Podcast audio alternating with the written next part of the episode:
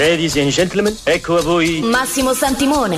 A volte si incontra un uomo che è l'uomo giusto al momento giusto nel posto giusto, là dove deve essere. Io sono nato pronto. Chucksy Cinema Extra Large. Adoro questi brevi momenti di quiete prima della tempesta. 120 minuti di radio in Technicolor e tre dimensioni. Sono il signor Wolf.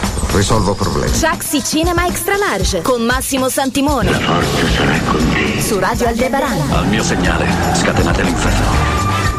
Pronti, eccoci qua, pronti con questa puntata di sabato 25 febbraio di Chucksy Cinema Extra Large. Bene, ieri che cosa è accaduto? Ne hanno parlato tutti, tanti, troppi, anche troppe notizie. Su Maurizio Costanzo, ma essendo stato lui anche un uomo di cinema, e io mi concentro solo su questo e lasciamo perdere tutto il resto, devo dire che ha fatto tanti film, ha sceneggiato tanti film, ne ha diretto solo uno che era così così, che si chiamava melodrammore, eh, scritto e diretto, e ha, ha scritto delle robe abbastanza brutte, tipo Troppo belli, film con i tronisti di qualche anno fa, era il 2005, ma il buon Maurizio Costanzo come sceneggiatore ha scritto dei veri e propri capolavori, non tanti, ma pochi e ottimi direi. Intanto uno su tutti, una giornata particolare, il film di Ettore Scola, scritto da Maurizio Costanzo e interpretato da Sofia Loren e Marcello Mastroianni, ambientato in un'unica giornata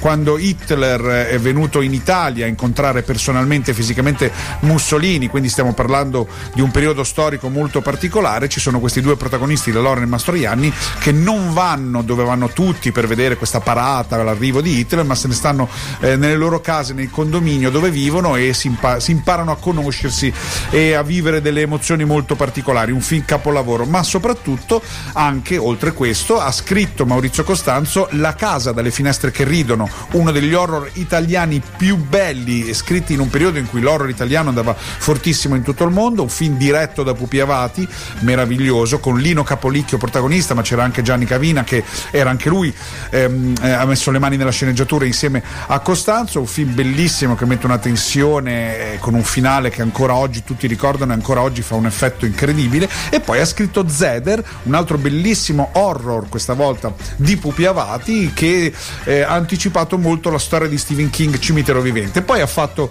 altri film con Pupi Avati, come Una commedia tutti i defunti tranne i morti, come Bordella, ha scritto film eh, per Duccio Tessari, per eh, Alessandro Di Robiland, per Salvatore Sampieri, insomma ha scritto tanti tanti film, però noi lo ricordiamo anche che è apparso fisicamente in diversi film come eh, Caterina va in città, come Bodyguards, come Anni 90, dove in Anni 90 parte seconda interpretava proprio se stesso e tra le tante canzoni eh, che erano presenti in quel film c'era anche questa Living on My Own di Freddie Mercury.